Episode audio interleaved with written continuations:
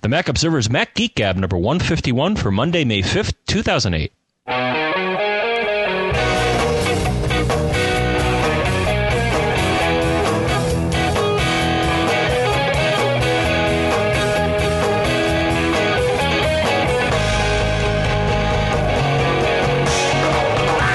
Greetings, folks, and welcome to the uh, Cinco de Mayo version of uh, of the Mac Geek Gab. I- Ah, muy bien. this might be our first Cinco de Mayo, John. I, I, I have not checked. I frankly, it, I didn't really think about it until just now, but uh, it's possible.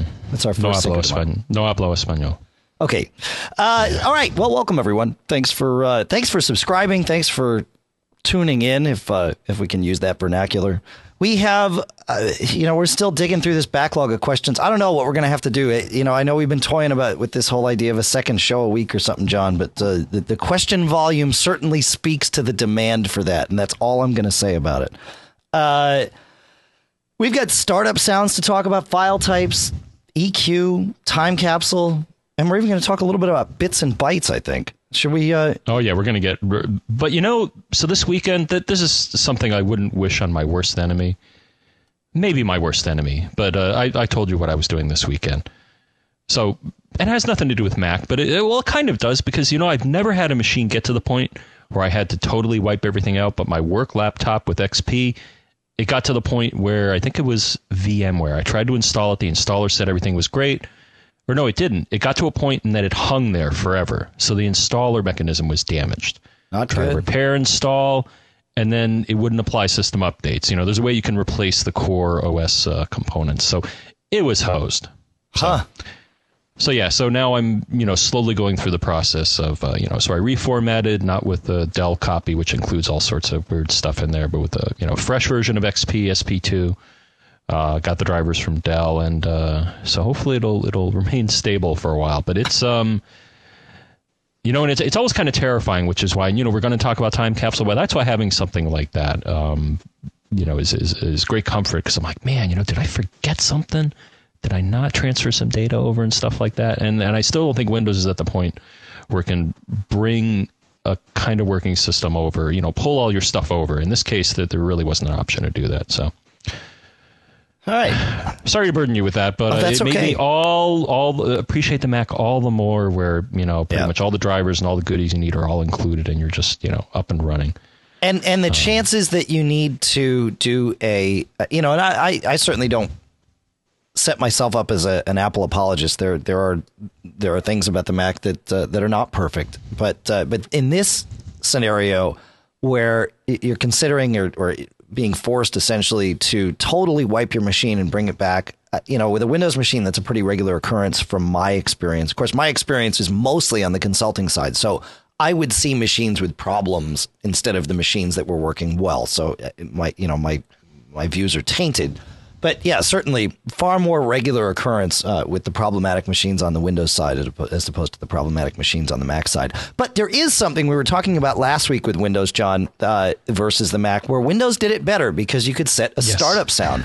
Well, uh, we, we got an email from Ikuma, and I think I'm pronouncing that right, uh, who found something called System Sound Extension. Now, it's not really an extension because it's a Mac OS 10 thing, and I'm pretty sure it's not an extension. I think it's just a preference pane. Yes. Uh, but it's a preference pane that lets you set up startup sounds, shut down sounds, et cetera, et cetera. And uh, and we'll we'll post a link to the uh, to the the page where you can go and download this. So if you want to create a startup sound with Mac OS 10, uh, that that's really the easiest way to do it. You know, certainly uh, there's ways to open files and this, that, and the other, but but this way actually plays the startup sound without launching separate apps and uh, and doing all sorts of different things. So now you didn't want to talk about opening files like Nope. say with the open command. I sure didn't. And we're going to go right on to Todd uh, Hey. with file associations and types to uh, to kind of continue that conversation for us.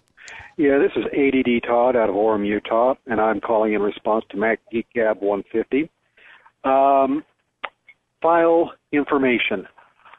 Uh, both Mac and PC, I know through personal experience, having crapped my systems quite often, also put as a header in the file in the first, I don't know, 10, 15, maybe 20 bytes, exactly what type of file it is. Uh, some of the file recovery utilities that I've uh, found make a stab at it when you're recovering files, and they'll go ahead and put on the extension that they think it is. But I have learned to use um, a text editor that uh, does you know programming extensions, so on and so forth. Drag it into there to open and look at the file, and the first line always says what it is, whether it's a JPEG, a text file, or whatever. PC, OS, half the time only looks at that when you double click it and doesn't tell you what it's finding. Mac OS, on the other hand, when there's no extension, will look at that and say, oh, this is a JPEG, or oh, this is a text file, and it will open the associated program or application that would read it. Uh, I won't give you my email and I won't give you my phone number because I really don't expect you to call back. Have a good one. bye bye.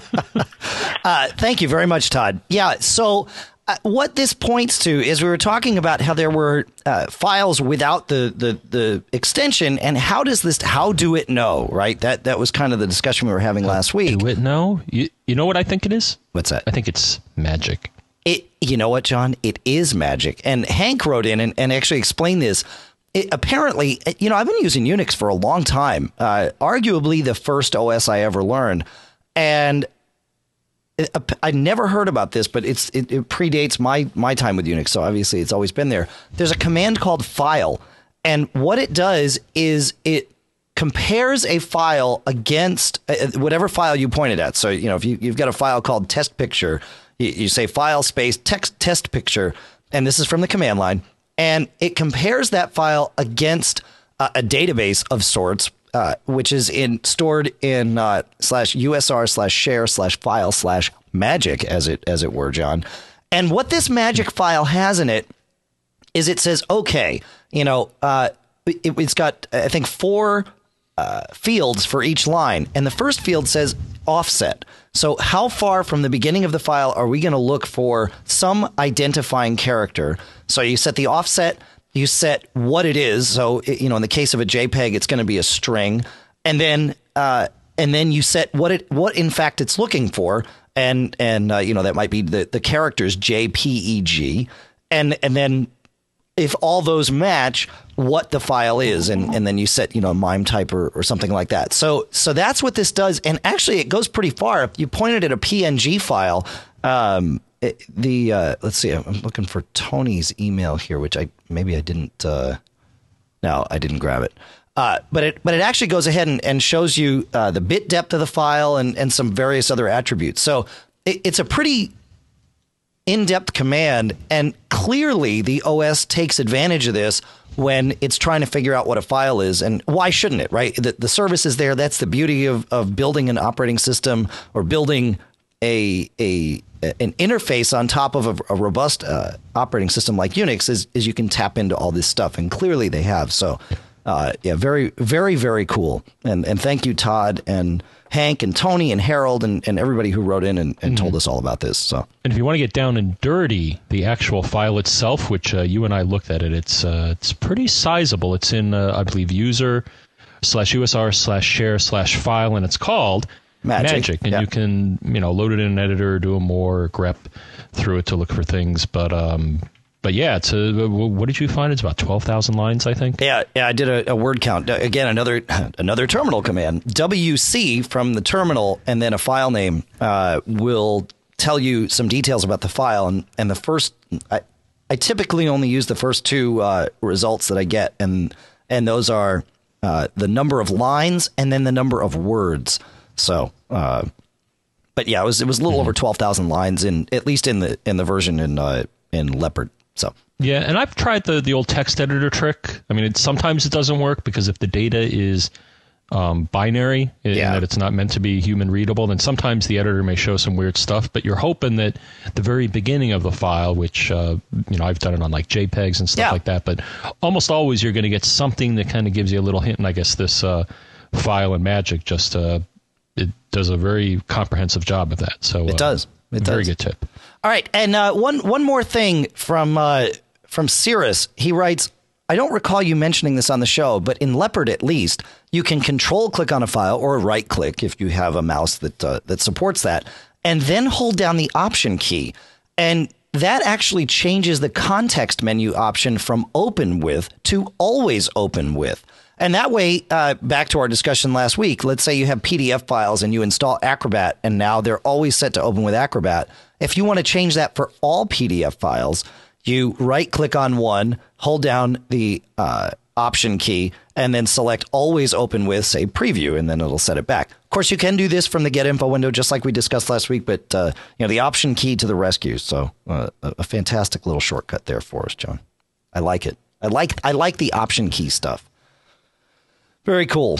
Uh, all right, our first sponsor for this show is Smile on My Mac, and tonight we're talking about Text Expander. I uh, am a very, very happy user of Text Expander, and there was one thing about it that, that drove me crazy. I, I type very fast. I've been clocked at you know 120 plus, and Text Expander with Leopard uh, was, was giving me some problems where I would type some characters and then it would it would retype them again, and Smile on my Mac heard about this from from various users and and rushed to a fix. And the new version of Text Expander that just came out last week, I believe it's two three one.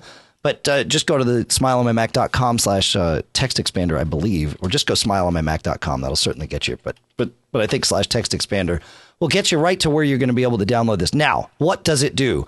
Text expander is a shortcut application. So let's say I have some uh, bit of text that I type over and over again, like my name. Well, at the end of emails, anybody that's gotten an email from me sees that I type my name dash D, uh, da, da, hyphen Dave. And so I type dash D and bam, it types hyphen Dave for me. Uh, but you can use it for much longer strings of text. Like uh, when I'm building the show notes, there's some things that are automated in there or some things that are repeated in there. So I have, you know, seven or eight lines worth of stuff and I hit, you know, comma MGGT because that's the shortcut I've set up for the, the Mac Geek Gab teaser and bam, right through, no problem. And uh, it just puts all that stuff right out there in whatever application I happen to be in. You can, of course, set it to be app specific. Uh, and that's the beauty of Text Expander. It lives as a little preference pane. It's $29.95 available from smileonmymac.com. And of course, you can download a free demo and check it out. So, you want to talk about bits and bytes, John? Oh, you betcha. All right. Well, Aaron asks Over the last few weeks, you've talked about various download slash upload speeds, and I've got to say, I'm totally lost on what is considered fast. I could also use some clarification on the differences between kilobytes and kilobits when referring to downloads and uploads. Which is faster? Okay, uh, you, you go ahead, John. You, you, you got this one. Yeah, because we, we, should start here. So I want to give, uh, we want to get a baseline here. And the place to start, though things get kind of funny, but computer people, the, the most basic piece of data in your computer is something called a bit, which uh, I think stands for, uh, I don't think it's an urban legend, but it stands for binary digit. It can be a one or a zero. And uh, this is in a, a, numbering system. It's different from the way that you and I count, in that it's uh, what we're going to call base two, in that there are two possible values, zero or one. The number system that you and I use for the most part, Dave, is base 10, where every there are 10 different digits. And you can even get into different things like something called hexadecimal, which is 16 digits. Well, there's only 10, so they use letters. But you get the idea. And as you start growing, um, and the first difference here is that you have a bit and a byte. A bit is always I'm sorry, a byte is always 8 bits. Remember that. So if you're given a speed in kilobits, and the, the typical way that's represented, I, I don't know if there's a standard for the first. I tend to prefer a capital K, Dave, for kilo. Yeah, but I don't think it matters. K. Yeah, I don't think that matters. But the the character that comes next does matter. Oh yeah. if it's a small b, you're talking kilobits. If you're talk if it's a big B, you're talking kilobytes. And as we just mentioned, a byte is bigger than a bit, so kilobytes are faster. Now, uh, here's a problem. Uh, so that answers that. And then he has a question here, you know, what is this speed? And, and you could normalize things. And uh, so he has a speed here, 9610 kilobits per second. Um, now, one way to convert it is, um, and, and I love this for various reasons. We may, may deviate or, or come back to this here. But, but a good way to convert these units well, you know, let me step back a bit here. So this is where, where things get a bit complicated. Yeah because uh, things start become different when you're talking K, which most people acknowledge means a thousand, right? So if you say I want one K of something, most people would interpret that, unless you're a computer person, would interpret that to mean you want one thousand of something. Right. If somebody writes uh, dollar sign one zero K, I know that we're talking about ten thousand dollars even. That is correct. Now, for whatever reason, computer people had to do it different. But A there, there K- is a reason, but we'll talk about it. But you already said it. It's because we're we're talking about powers of two as opposed to powers of ten. But, but go ahead. So because of that, computer people call K. 2 to the 10th or 1024. Uh, so there's a little difference. It's 1024 instead of 1000. Well, as you start getting to greater powers or greater numbers, you start deviating more and more wildly. So if you're talking, for example, a megabyte, um, rather than being a million, it's 1,048,576, which is also 2 to the 20th. And to step back a bit, 1K is 2 to the 10th. So I think I'm making this clear. The, the, the, Yep. the point that I really want to make is that when you're talking representations on the computer, the K is different from a normal K or a meg or a gig. Um, and it just gets worse and worse as, as you start moving along. So um, now a conversion tool. So, so first I want to cover conversion tool, and then I want to wag my finger at Apple and the hard drive industry, I think, in general. Okay. Um, I'm so- glad we have an agenda here. Well, you know, let me let me wag my. Yeah, let, let, let's go for Apple here. So, um, Oh no no no no! Stick with the agenda. Talk about the conversion tool. Always good to stick with the agenda. Okay. All right. So conversion tool. Now, you know, a lot of times it's just really hard to keep track of what what units converting between different units. It's hard. But you know, the swell guys over at Google, they made it really really easy. So if you want to convert from one unit to another, and you can just put this in a regular Google search.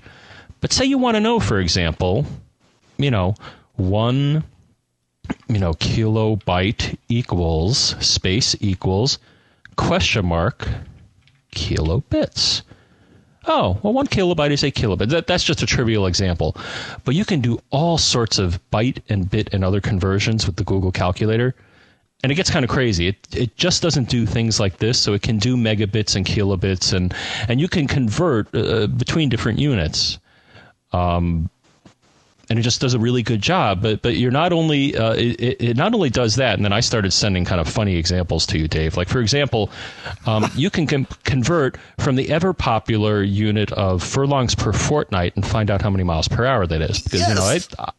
I, I like so the calculator gets kind of silly because I don't think anybody really uses furlongs per fortnight as as a, a, a measure they use day to day. Though I, I could be wrong.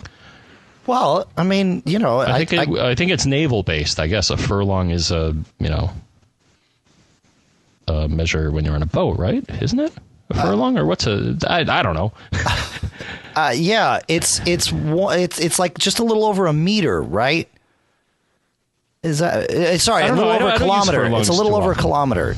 It, it's um. I'm looking at. We'll look it up. Yeah, one one point one thousand almost one thousand six meters is what a Mm-hmm. furlong is, and uh, Okay, but the Google Yeah. calculator will tell you that, but it'll also tell you some other interesting things, like, um, especially in light of my recent birthday, one question you could ask it is, what is the answer to life, or, or w- what you want to say is the answer to life, the universe, and everything equals question mark, and of course everybody knows that the answer to life, the universe, and everything is, forty two. and the Google calculator knows that. That's good. Um, All right. But another thing it does, which I think is built into the calculator, and, and you mentioned this, Dave, was currency conversion. Mm-hmm. And actually, I was doing this when I was out in France. So you could say, you know, one. You, you got to be careful with the way you word it, but you could say, you know, one dollar equals question euros, and it'll tell you how many euros is with the uh, Right. current rate. But Google Calculator is amazing how it just knows all this stuff here. So that's a handy tip for everybody, whether you're calculating, um, you know, network throughputs or whatever. But now here's my finger wag. Okay, now you you remember, um, you do remember where I, I told you what a gigabyte is, Dave, right? Yeah, you did. You told me a, a, a gigabyte is uh, based on that whole uh, uh, base two thing, where we're, we're talking about powers of two, correct? Yeah. So it's a, so for example, a gigabyte, according to the definition, is two to the thirtieth, which is one billion um, seventy three million seven hundred forty one thousand eight hundred twenty four. I think that's right. Yeah. Now Here's here's a problem that I have though with uh, I don't think it's just Apple I think it's the hard drive industry but riddle me this so I'm looking at the description for one of their latest machines and it describes the hard drive space and then it has a little footnote and what it says is by the way for hard drive capacity measurements 1 GB which I'm assuming that means a gigabyte equals 1 billion bytes Right. Do you see the problem here Yeah, well, it's actually it, it's it's become accepted that gigabyte has two definitions. One is the base 10 version and the other is the base 2 version. And it, Well, but, I, I know. I don't accept that. A gigabyte is a gigabyte. It's defined. It's 2 to the 30th power. That is a gigabyte. or or Apple can't change the definition of or it's 10 to the Apple. ninth power. It it is one, it is both depending on context. Talking about Hmm. RAM, it's 2 to the t- 2 to the the 30th. Talking about anything else, typically it's 10 to the ninth. We're still talking about bytes versus I, bits. I, dis, I say that anything that involves the storage of bytes should go by the computer system. I, you know what? I'll agree with. I'll actually agree with you there. Yeah. yeah. No, you got to be consistent because, and then I ran this utility, and and then I got a little upset because I ran this utility, and on my portable, I remember when I purchased the machine, I got it with the 250 gigabyte drive, as I think you did, right? Right. Right. That's correct. And I ran this utility, and it says total capacity, 232.9 gigabytes, parenthesis 250-059-350-016 bytes. Right. If I remember, I purchased a 250 gigabyte drive, not Yeah. a That, now that's actually that's actually interesting because yeah, you're talking about the same thing two different ways. It, it you know, I mean, if if they're if the operating system is going to call the drive uh, by uh, two to the thirtieth as a gigabyte, well, then that's how you should sell it, or you should change the OS. But the OS is always going to be base two. The thing is, Disk Utility is reporting it properly, in that it, as far as I can see, is reporting the proper gigabyte capacity, which Yeah. is based on the binary system. Yeah. But in parentheses, they put the 250. So, so I th- and I don't think Apple is alone in this. I think it's it's generally the hard drive industry, as you said, Dave. Mm-hmm. They they wanted to latch on because the thing is, a gigabyte is more than the conventional. So if they can make it Right. smaller, they can give you relatively less and still say this is a 250 gigabyte drive. So That's right. uh, that's a wag of my finger, not only to Apple but to the entire entire hard drive industry. Shame on you for Yeah. Yeah. stealing all those bytes away from people. Uh, okay, uh, so I think we've I think we've exhausted that. Yeah. Uh, The one thing I will add, since since um, Aaron had asked about internet speeds, it, you know, he's seeing he's going to speedtest.net. He's get doing a, a download test, and he's getting 9610 uh, kilobits per second. Now, a lot of times, things like menu meters or or things like that are actually going to report in kilobytes, or sometimes even uh, megabytes or megabits. Uh, So menu meters would actually report that as uh, not 9610 kilobits, but 1201 kilobytes, or uh, and I'm I'm doing my math very quickly here, but Google uh, calculator. what's that? Google calculator, right? That's right. And oh, I got we got to do per second. That's right. Uh, so yeah, that would be 1.17 megabits per second, and that's what you're going to see on your download meter in uh, in um, uh, Yeah. yeah in in in Google megabytes per second. And B capital B is bytes, lowercase b is bits. Correct, John? Yes. So, Okay. so I would say, in general, that's uh, what I've seen in uh, for a decent cable modem connection. Yeah, it's pretty good. A megabyte a second. I, I think here, uh, Optimum Online, even though they're uh, well, the, the the cable TV branch is starting to annoy me because they're taking my channels away. I got to say, the download speed is one of the best I've seen, and I've seen Yeah. sustained of about 1.5 megabytes. Yeah, download. that's great. Now, I don't know if that's good for Japan though, because um, from what I understand, in uh, you know Japan, Korea, and a lot of those countries, uh, um, you know, they blow away. I mean, you, you just look at the gadgets that they get way ahead of us as far Yep. as phones and stuff like that. And I was under the impression that they have the potential. So maybe it's just the class of service they can't afford, but I, I think they have the potential for much faster speeds. Yeah, yeah. All right, uh, let's move on to Pat. Pat has a, an interesting question here. Hey, John and Dave. Uh, this is Pat up in uh, Minnesota. I had a question about um, system equalizers or something like that. I'm looking for a, uh, you know, a uh, little program that could help me out with an equalizer for my entire computer, not just iTunes. Um, hopefully, you could help me out with that.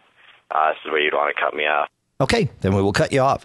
Um, okay, yeah. So you know we've all used the iTunes equalizer, where, or maybe we haven't. But if you go into iTunes and you go to the uh, advanced menu, right? No, the window menu, you can choose equalizer, and you'll see a window that that looks a lot like the old graphic EQs that uh, that we or perhaps our parents had back in the 70s on you know on the on the on the stereo there. And most of the time you'd take the the middle and drop it down and the highs and lows would go up and you get what they called the disco smile. Uh, but that equalizer allows you to tweak things. And a lot of times, you know, you might have a, a setup where if you've got a speaker in a corner, it might have too much low end coming out of it, or, you know, depending on how you have things in your room or what kind of speakers you have. Uh, you may find that using a, a different EQ setting in iTunes actually makes things sound better, and that's what it's for. But that's only for iTunes, as Pat points out. So, how can you equalize all of your audio? Well, one program that I've used to do this many times, and, and I'm actually using it right now to record this podcast, is Audio Hijack Pro from Rogue Amoeba. And with that, you can hijack the uh, system audio or really any audio chain. It's a very, very flexible program.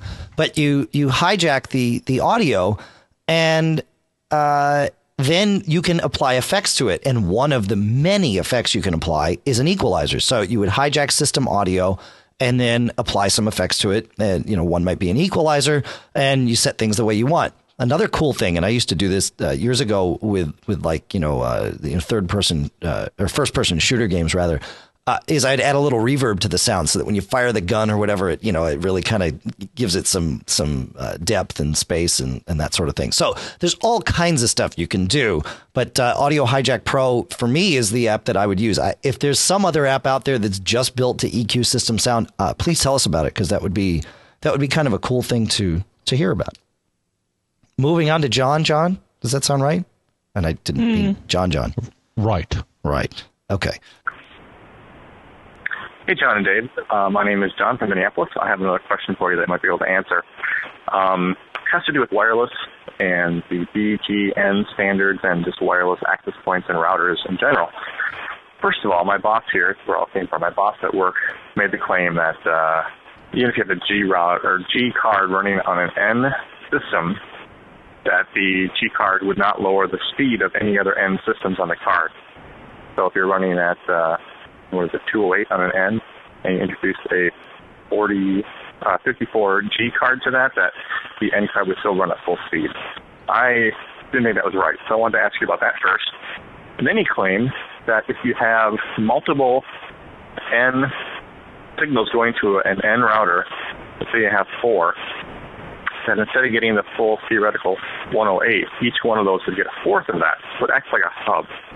I didn't think that was right either, but uh, it was hard to find anything on Google about that. So I'm doing some research, and I thought, you guys are smart. I thought maybe you'd know. So anyway, what can you tell me? All right, thanks. Bye. Yeah, you bet. Uh, okay, so we will quickly revisit this. If you go back and listen to Geek Gab 147, which we did on March 31st of this year, we actually talked through a lot of this stuff. But the, the net of it is your N machine, if it says that it's transmitting at 208 and you add a, uh, a, you know a G or a B machine to that same network, your N machine will still say I'm connected at a maximum throughput of 208, but it does slow it down uh, by adding the B or G because it's got to change the uh, I think the symbol rate. Effectively, it's got to chop up the packets in a way to make things work for all the computers on the network, and that effectively slows down your maximum bandwidth.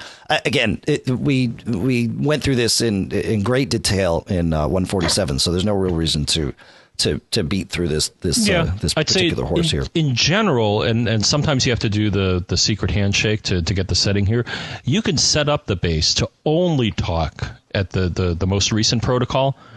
Right. So you can tell your, you know, like uh, now we have the time capsule. I can say, okay, only talk N.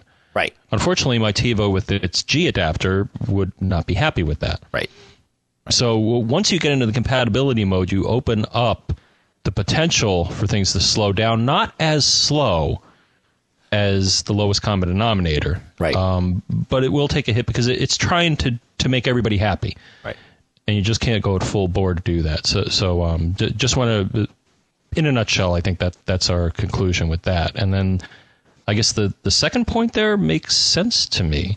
Yeah, I, I agree. It, it actually does act like a hub. There is a maximum throughput. So if you've got uh, four machines on the network and they're all N and only N, uh, you know, and let's say you're using your maximum 208, so really you're getting about like, you know, 110, 115 effective throughput for one. Uh, it will chop that into four uh, based on based on what I've seen, and uh, and and that's that. There, there's only so much uh, bandwidth in the air, and and you got to chop it up. So I and and I'd say is that it, as you start adding, uh, you know, approaching a ridiculous number of connections. So four, uh, I would say it's safe to say that it divides it up. As you start talking 5, 10, 20, you get to the point where the the overhead of keeping track of everybody uh, gets to be, you know, kind of like when we go to Macworld or some other, you know, show where there's a ridiculous amount of people with wireless and they're all trying to dogpile on one, you know, access point, and it, it just it's not going to happen. yeah. I've seen this. The, the, it, there's just a, a point where the thing gets overwhelmed, either running out of leases or just you know the, the, it can only handle so many. I, I forget what Apple advertises. If it's 50 people or something like that Yeah, I think for a lot of their devices. I, I think they've touched upon it, but Yeah. um, yeah, there's a realistic maximum. But four, I don't think is is reaching that you know that that level at all. No. So so hopefully, uh, based on you know these answers, um, y- you still got a job. well, you said it was for the boss. I mean, Yeah, no, that's important. The boss that uh, got to keep no. them happy. That's right. Uh, okay, so Aaron, no, uh, we already talked about Aaron a long time ago. Uh, but Ralph writes, uh, asking about a time capsule, and he can't seem to find an answer for this question. He has the one terabyte version and has a 500 gig USB hard drive plugged into it that he uses as a shared disk between his Mac Pro and his wife's MacBook Pro. How can he get the time capsule slash time machine to back up the external drive? Now we're talking about the external drive attached to the time capsule. Any thoughts on this, John? Yes. So I actually, you know, during my adventure over the weekend, I did happen to have because I haven't tried. I've only tried to plug a printer into my time capsule, and, and that works wonderfully. It's an HP 990 CSE, uh, kind of dated Yeah. inkjet, but it just works great. I have the same one over at the house. Oh, cool. So I have, so, you know, it's a, it's a, it's a oldie but a goodie. Um, uh, but then I'm like, well, what do I have lying around here that I could plug into the uh, to the time capsule? And I had the drive that I normally use to back up my uh, my uh, uh, work machine. And I'm like, well, let me plug that in and see what happens. Now it's it's a LaCie. It it will not. It, it needs external power. Unfortunately, I tried. I plugged it in with the USB cable, and it's just like, huh? oh yeah. So it's a, a class of device that just doesn't, you know, the, the USB drive can't provide enough oomph for whatever the heck they're doing in there, which is kind of weird. Um, but anyways, I plug it in, apply the power, and all of a sudden the light on the time capsule goes yellow. I'm like, oh my gosh, what the heck's going on here? I start up the utility and it says the disk that you have attached is uh, something along the lines of damaged. Uh, please run a repair on it. I'm like, oh my god, what the heck happened here? Yeah. Well, finally, I realized once I uh, you know checked it from the Mac, and th- this is a, a mini rant and, and something that still kind of confuses me to this day. Yeah. And maybe our beloved listeners can help here, but. The reason the time capsule was cranky about this is that it was an NTFS drive, Oh yeah. which is you know pretty much the the thing that you do on on Windows. Yeah, I guess that would be the one of the default options. The default, uh, or yeah, one of the options from Windows 2000 and later. Essentially, it, it's just a way of formatting. In the on the Mac, we talk about HFS plus.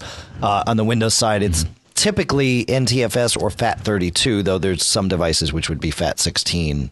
Uh, but they're all Right, just right. different different ways of, of setting up a disk, uh, and we'll leave it at that. NTFS, though, at least when plugged directly into a Mac, my experience, John, is that NTFS in OS 10 is read only. You cannot write to the volume without uh, jumping through a bunch of extra hoops. Yeah, so so two rants here. So one rant is what the time capsule said was totally wrong, and that the drive was not damaged. It was well, unless you consider formatting a drive with TFS as damaging it, but Well, I don't. And then why the heck can't the OS? I mean, it sees it. You know, it's just always read only. Why?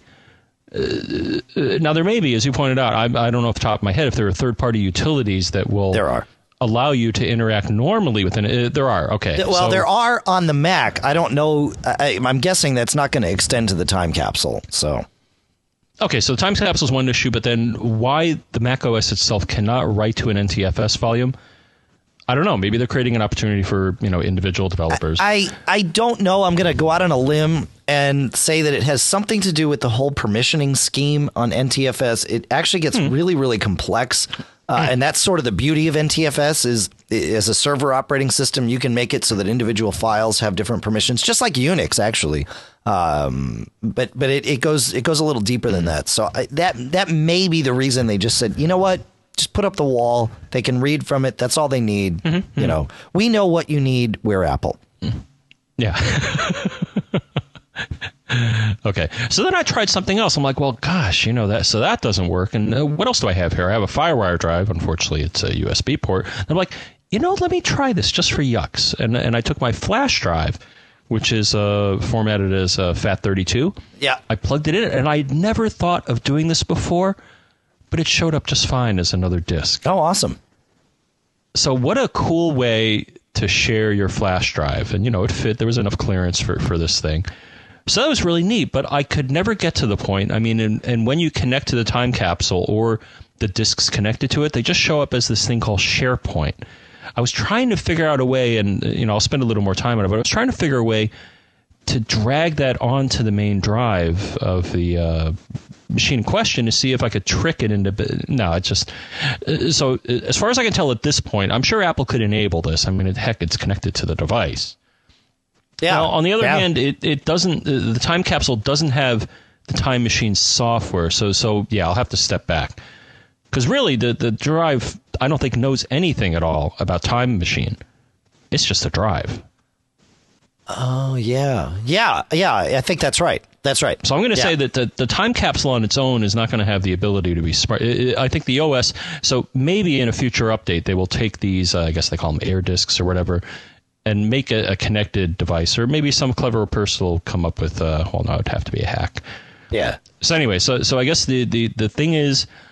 Uh, and then I did a bit more experimenting. I'm like, well, you know what? What if, though this isn't really solving the problem, but I'm like, what if you connect it to the machine in question? Because I was up until tonight, because I haven't tried it, under the impression that Time Capsule and Time Machine would only deal with the, the boot drive of your machine. And I think that's really what it's intended for. Dave? Yeah. Are- are i- you in fact, you know, I'm going to go ahead and play uh, the next question we've got here because it we're, we're getting into that that that Hmm. subject realm, and th- and there's some specific things that Joe asked. So I'm I'm going to go ahead and uh, Mm-hmm. and roll the dice and play this question here. Hey, John and Dave. Joe, Joe here from uh, Raleigh, North Carolina, longtime listener, few-time caller. Had a uh, question regarding Time Machine, and in particular, uh, what happens in Time Machine if you boot off of another bootable drive that has Time Machine running? Uh, my backup strategy is whenever I run an, a uh, an update, I copy everything over with Carbon Copy Cloner to another drive, boot off of that drive, and then run all the updates on that drive. That's all worked fine for years, but Time Machine has sort of kind of thrown a twist into that. Um what I had done in the preferences of that, since I have duplicate versions essentially on two different volumes of the uh, system and user folders and such, I had excluded the drive that I wasn't actually booting from in the preferences for Time Machine, so that I won't, you know, booting up twice as much information as I needed to, or uh, backing up twice as much information as I needed to. Now that I've dubbed or cloned everything over and is and am booting off the alternative drive to run the latest series of updates, I find now in that clone that the drive I'm booted off of is in fact in the exclusion list, implying that I am doing Time Machine off the now older volume. And I'm not sure how to fix that. Uh, if you guys have any thoughts, I'd appreciate it. And here's where you cut me off. Okay. Uh, yeah, so this is interesting. So, yeah, Time Machine, it, it's important to understand how Time Machine backs things up. So, if you're backing up to a time capsule, it uh, which I realize Joe is is not based on what I'm understanding here, but it really doesn't matter. Uh, you're backing up to a time capsule. What it does is it creates a disk image on that time capsule. Uh, if you're backing up to a FireWire hard drive, it it does not create a separate disk image. At that point, everything else is the same. On that disk, either the external disk or the disk image, it creates a backups.backupdb folder.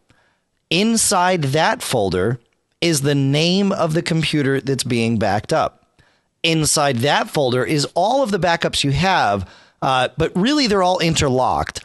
So if you go into the latest, which is an alias to the most recent one, you'll see icons or folders for each drive that you have backed up, the name of each drive. So in Joe's situation, where he's got two drives that he's booting from, even if the new or the, the backup drive or whatever you want to call it starts backing up to Time Machine, unless it's named the same as the, the first drive, which I'm uh, assuming it's not, then it's going to be fine. It's, I mean, you may want to turn it off, but, uh, but, it, but it's still, it's going to back up to a different place. So it's not going to blow away all the stuff that you've backed up. You can back up multiple drives to a time machine, to, to a time machine store.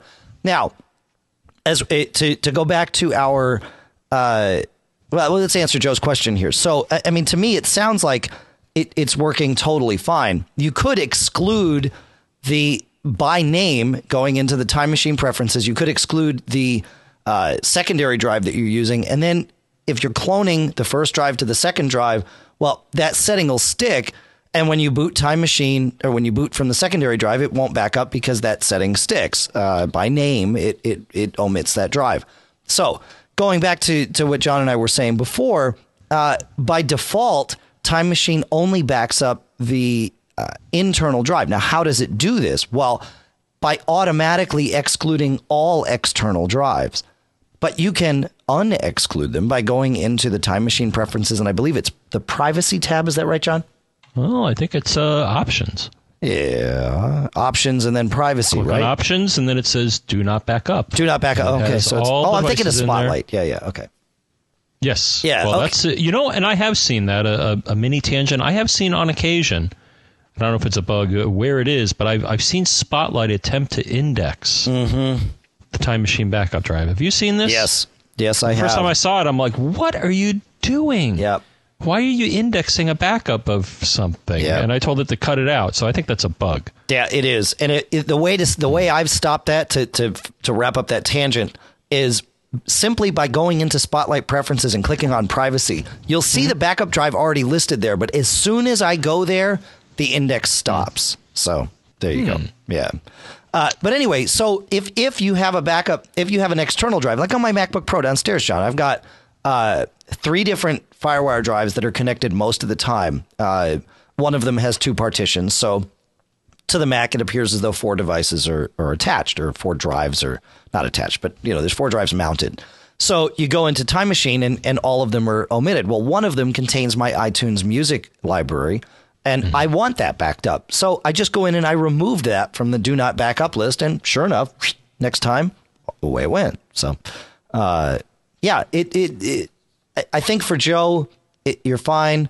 Uh, for Ralph, I wish I had an answer for you, buddy, but uh, I, I don't think the uh, it, it's a limitation of the software in the time capsule, and unless uh, you or, or someone out there figures out a way to hack that software, I think we're uh, I think we're at an impasse on that one. Yeah, and uh, so uh, to wrap up though, so I had tried today. So uh, here's an interesting little piece of input, I think. Anyways. Okay, So when when I tried on my, on my portable to see, because I'd never tried this before, but you know, for you, the listener, uh, I'm willing to try just about anything at least once. Um, I plugged in both my FAT32 USB drive and I have a FireWire drive that's uh, uh, formatted as uh, HFS Plus or you know uh, extended yep, and both of those appeared in the, uh, the as you pointed out, Dave. They appeared in the time capsule, you know, do not touch list. Though the weird thing is that the flash drive it was grayed out because I uh, and it never backed it up. So as far as I can tell, FAT32 uh, Time Machine doesn't like FAT32. It really likes, you know, Mac OS Extended as far as the uh, the backup drive. The only thing I could think of, and it was kind of a hack, is that yeah, if you have a drive and it's not too big plugged into the time capsule, you can drag the whole darn thing over to the hard drive on your machine that's going to the time capsule. But then you're you're replicating the data. Yeah, that's just that's a hack. That's terrible. Yeah, yeah, yeah. So Yeah. it, I mean, it, would, would- accomplish the it- task. It would back up the data. The Yes. problem is you're, you're- It just seems silly because it's so close. I mean, it's it's it's in the time capsule. Yeah, Why can't you suck the data out of it? So It's too close. It needs to be arm's length in order to back it up.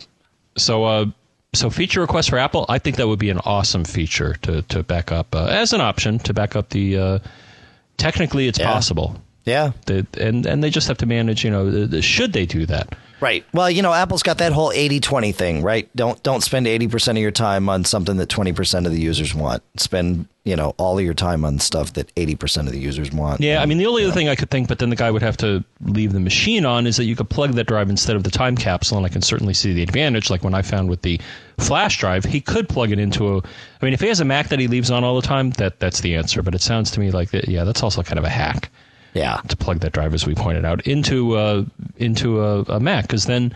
I mean, you could turn on file sharing, but but again, it's it's only going to be available when that machine is on, whereas the time capsule is always available to everybody. Right. Right. Yeah, which is a beautiful thing. All right, uh, one one quick thing. You know, it's this is something I've been using forever, uh, if, at least as long as I can uh, remember in recent history. Uh, but Jonathan wrote in and and pointed us to a cool little service called Tiny TinyURL, T I N Y U R L, and many of you have, have probably used this service. It's a it's a place where you go, uh, John, and you uh, have a, a big long URL for something, and you paste it in, and and what you get out of it is a very short URL, typically tinyurl.com slash you know some five character code, and it's usually good for a month or so. So it's great if you need to pass it around or post it to Twitter, you know that kind of thing.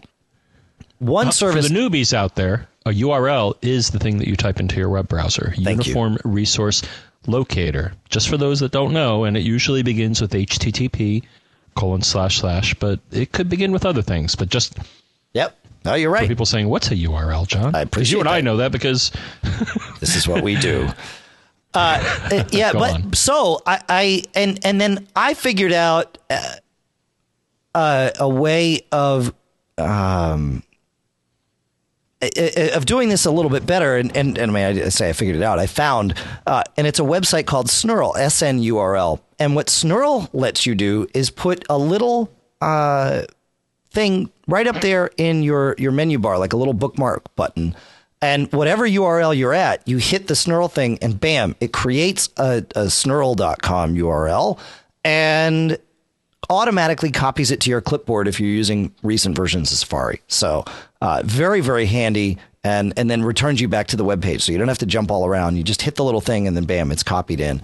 Uh, so I, I just wanted to point that out. It's a little JavaScript based utility, uh, but you just drag it to your bookmarklet bar and, and you're, uh, you're good to go. So, or bookmarks bar, I guess is what Apple calls it. So snurl.com or tinyurl.com.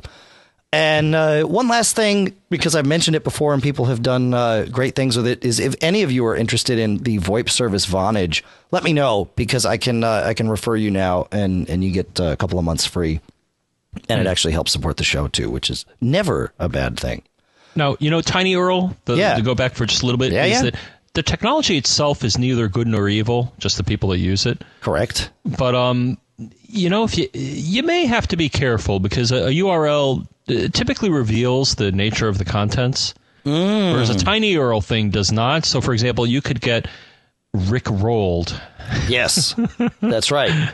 and we will link to a rick roll for, the, for the one or two people out there that don't know what that is because i think that that one that That's one's so like March. tired Yeah, that's right. that one so that that's so last month, yeah, or, or two months ago. Yeah. But anyways, it, it it could be used to play pranks on your friends because they look at it and it's you know like eight eight random characters or whatever they use, and um, you could get a nasty surprise. Absolutely. Yeah.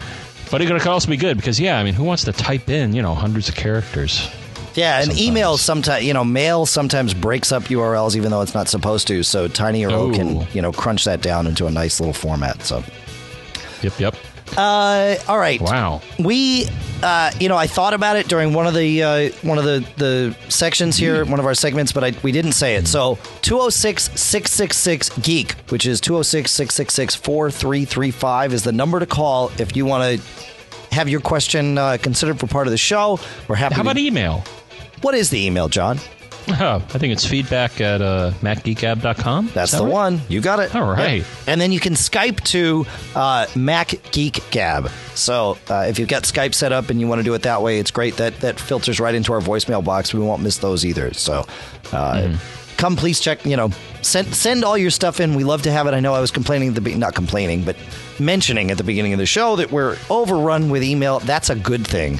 Uh, that, that it, it's great. So, iPhoneAlley.com is Michael Johnston's site, and Michael is the one that converts this show into AAC for your interactive pleasure.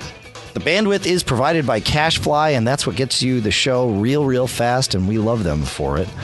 The podcast marketplace includes the A2 desktop speakers from Audioengine, BB Edit from Bare Bones Software, TextExpander from Smile on My Mac, and of course, our favorite travel site, harmon-etravel.com. Is there anything else, John? Comments? Um, You know, those iTunes, uh, we're up to 166 right now. yeah, can we be at 200 by the end of May? Please, guys, we and gals, and and, and all of our uh, beloved listeners here. Well, you know, especially there's this other other one, uh, the MacCast. Oh, Have we love heard of them? Adam. Yeah, that's great. Oh, we do because he's got 168. He'll love it when he hears So this. So come on, man, just give us two listeners. We, we got to beat Adam. Wow, Oh, I didn't realize fun. this was a competition. All right, well, Well, now it is. I guess No, it he's, is. He's part. He's part of the the. he's part of the Backbeat Media family. Network. Yeah, yeah. Backbeat Media family. So hi, Adam, and Absolutely. we're gonna. Yeah, we we should Should we, should we, We should set up a a- contest? a polite comment. There you go. contest. Don't put garbage in there. Come on. No, no, no, no, no, no. Put, that put yeah, put the real stuff in there. Put what you uh, what you feel and. and But no, we uh, found them very useful. Um, Yeah. Constructive criticism is always welcome, always. as well as just you know gushing, uh, you know, praise. But uh, hey, Uh, you know, with that, I think it's time. yeah, We'll let the band play us out.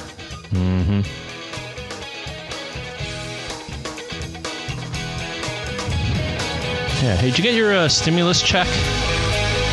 No, I didn't. Should I? I didn't either. I don't know. Oh, where it is? You filed your taxes, right? Taxes. I, you know, along those lines, all I'm going to say is, don't get caught. Made up.